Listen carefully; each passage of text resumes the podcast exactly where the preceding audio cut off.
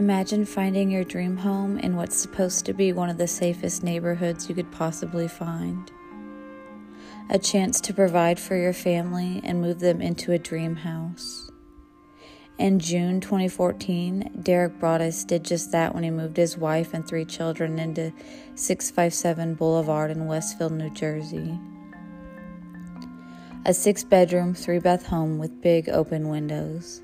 The home was so beautiful on the inside and out, so strikingly beautiful that someone lay in wait night and day watching the home and the family, lurking as they would come and go, waiting, waiting, waiting, and just watching.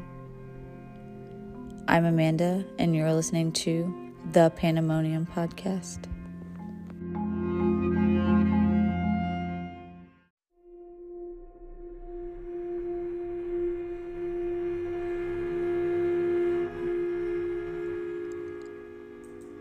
For the Broadduses, buying 657 Boulevard had fulfilled a dream. Maria was raised in Westfield, and the house was a few blocks from her childhood home. The Broadduses had bought 657 Boulevard just after Derek celebrated his 40th birthday. One night in June 2014, Derek had just finished an evening of painting his new home in Westfield. He went outside to check the mail. Derek and his wife Maria had closed on the 6-bedroom house 3 days earlier, and they were doing some renovations. So, there wasn't really much in the mail except a few bills in a white card-shaped envelope. It was addressed in thick, clunky handwriting. It said on the front, "The new owner."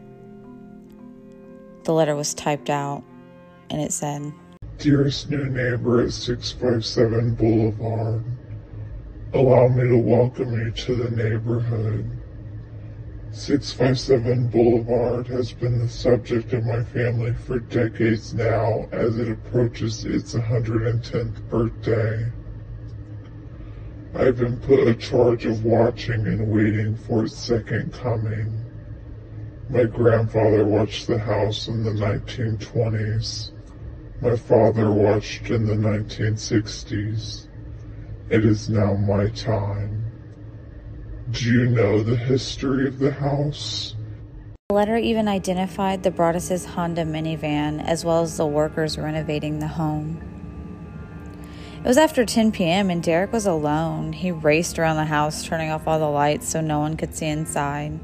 Then he called the Westfield Police Department. An officer came to the house, read the letter, and he asked if Derek had any enemies. But Derek insisted that he really had no enemies to his knowledge. He rushes back to his original house, the house that he's moving out of, where his wife and kids are. It was also in Westfield. And that same night, Derek and Maria write an email to John and Andrea Woods, the couple who sold them 657 Boulevard, to ask if they ever had any idea who the Watcher might be or why like this letter was written. Even in the previous letter, the Watcher stated, "I asked the Woods to bring me young blood," and I guess that's why they felt the need to send Andrea Woods, the previous owner, an email. She replies the next day. And she says a few days before moving out, they received a letter from a person called The Watcher. And it had been really odd and said, it basically just said that they had been watching the house over time. And since they were leaving, they didn't really think anything of it. So they threw the letter away because in their 23 years in the house, they had never received anything like that. So they didn't think much of it. So the Broadduses spend the next coming weeks on high alert. Derek cancels a work trip, and whenever Maria would take the kids to their new house, she would yell out their names if they wandered into a corner of the yard she couldn't see. 2 weeks after the first letter arrives, Maria stops by the house to get some paint samples and check the mail, and then her heart stops when she recognized a thick black lettering on a card-shaped envelope and she calls the police. But this time, the second letter was even more sinister, and it went on to address the children by their names. Not just their names, but their nicknames that their parents called them. The second letter stated, "Welcome again to your new home at 657 Boulevard.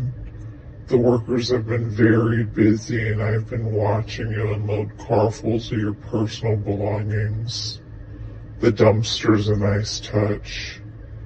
Have they found what's in the walls yet? In time they will. I'm pleased to know your names now, and the name of the young blood you have brought to me. You certainly say their names a lot often.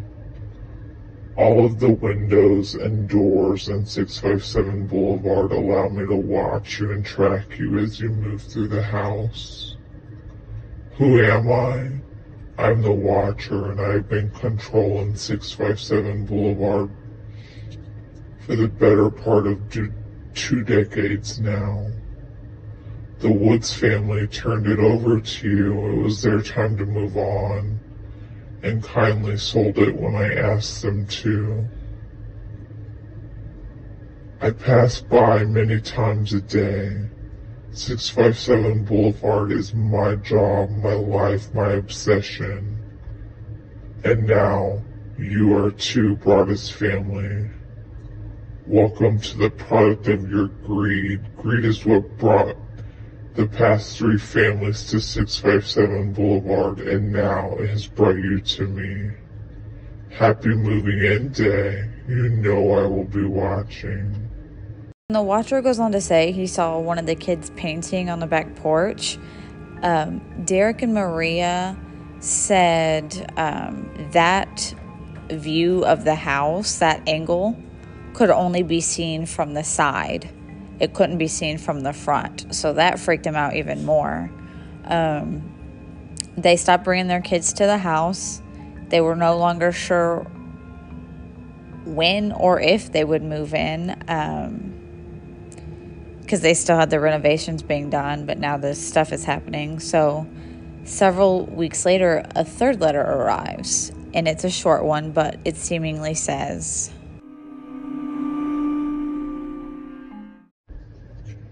"Where have you gone to? 657 misses you. Do the kids go down to the attic, or are they too scared? The attic is very isolated from the house. It would be very hard to hear screaming. Will you sleep on the second floor? Soon I will know, and it will be easy to tell. I see you lie in wait for me in the dark. I'm always watching." Derek was talking to a neighbor about the people who live next door, the Langfords. All their kids were grown. They had lived there for like 20 plus years, but the family all still lived in the house together, and they had a 60-year-old son who was schizophrenic, and the neighbor tells Derek, "Well, he seems kind of odd, but really he was no harm." He's really frustrated, and he begins his own investigation, and he's becoming obsessed with this. He's set up webcams, and he spends nights crouched in the dark, but I think the Watcher already knows this. He says he has telescopes and stuff, and already said he saw him watching. So he also turned to several experts, and they employed a private investigator who staked out the neighborhood, ran background checks on the Langfords, but really didn't find anything. The investigator goes on to tell Derek that there's like definitely like a lack of profanity in the letter, and it's like a letter written on a typewriter. But the investigator also tells Derek that there seems to be like some seething anger behind it. Also, whoever wrote it seemed to know the house, claiming they used to run through the halls, and seemed annoyed by Derek that Derek was remodeling it, and Derek even brings in a priest to bless the house.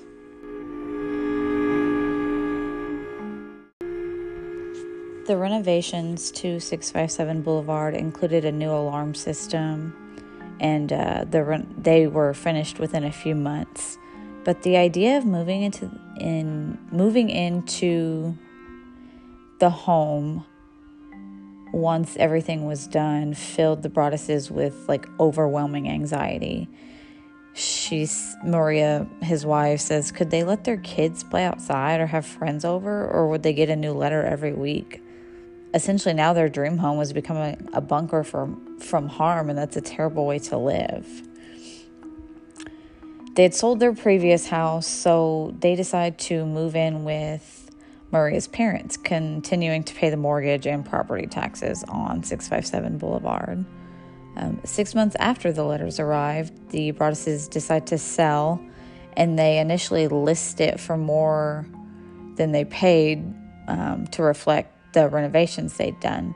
But there was all this gossip that had gone on around the neighborhood, and the Broadduses had even filed a lawsuit against the previous owners, the Woods, for not telling them about the letter they had got from the Watcher. And because of the lawsuit and gossip, local media news anchors got involved, and they were camped outside the home in the street for a few weeks. And the investigators he hired never came up with much of anything. They did DNA test on one of the envelopes, and it came back with the envelope had been licked by a woman. And but other than that, they didn't really have much. They staked out the neighborhood day and night. So with no one wanting to buy the house, because Derek wasn't going to lie to them, he was straight up with what was going on, because he didn't want any other family to experience this. They're forced to rent out the house, and they find a family of renters. It's a husband and wife, kids and dogs, and he's honest with them and even puts it in the rental clause that if they get a letter, they are free to break the contract at no cost. Well, 2 weeks later, Derek went to the 657 Boulevard to deal with squirrels that had taken up in the roof or something, to do a chore, and the renter just hands him a letter, and it on the envelope it says, "Violent winds and bitter cold to the vile and spiteful Derek and his wench of a wife, Maria." The letter goes on to say, "You wonder who the Watcher is? Turn around, you idiots," the letter read. "Maybe you even spoke to me, one of the so-called neighbors who has no idea who the Watcher could be. Telescopes and binoculars are wonderful inventions. 657 Boulevard survived your attempted assault and stood strong with its army of supporters barricading its gates. But the Watcher always prevails. Maybe a car accident, maybe a fire, maybe as something as a simple mild illness that never seems to go away and makes you feel sick day after day after day after day. Maybe the mysterious death of a pet. Loved ones suddenly die. Planes and cars and bicycle crashes. Bones." Police continue to press the case, but there still wasn't much for law enforcement to go on. And it was possible to look up and down the street. The Watcher could be practically anybody. Residents told Derek they mentioned a teenager whose father had grown up around the corner, and he would sometimes wander around the neighborhood playing a flute. Derek thought that was kind of odd, but again, not much he can go off of. What I thought was interesting was an elderly couple that lived behind the house, had been there for 47 years, and where one of their kids was painting, you could only see that view from the side of the house because it was on the back porch. So could it be seen from the back of the house too? I don't know. It was weird. And the husband that lived in the house behind them was a man named Bill Woodard. Had been seen sitting in a lawn chair looking at the house. And one of his kids married a man who grew up in 657 Boulevard. Like, that is so strange. To me, at least. Like, the heck? But these were bits of information that could mean anything or nothing, depending on how hard you looked at it. The Broadduses no longer live in the ever-present fear that the Watcher might strike at any moment, but they continue to deal with lingering effects from the letters. They had new tenants, but the rent doesn't cover what they put into the home, and the kids were constantly being teased at school, and eventually Derek just says, enough, and he takes his family and he moves out of Westfield after the home eventually sells in 2019 for $938, which they bought the home for $1.3 million without renovations. And so the Watcher's just still out there, watching, waiting. He got his way, and he hasn't wrote any letters to anyone else at the household. So weird. I reached out to Derek. I found him, and I don't want to be intrusive. Like, people that have lived through stuff like this, it's never my intention to be intrusive. It's just to, like, kind of sort of pick their brain. I reached out to him, and he politely declined.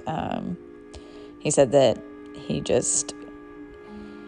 wasn't interested in talking to media at this time, which I totally get, and I think I kind of half expected, but he was gracious about it. So I hope you enjoyed this story. You can check me out on Spotify, or you can find me at Instagram.com/The Pandemonium Podcast. This one was really freaky for me to do. The lid of my trash can flew off while I was doing this, and it scared the crud out of me. But I hope you guys have a good weekend. Thank you. Bye.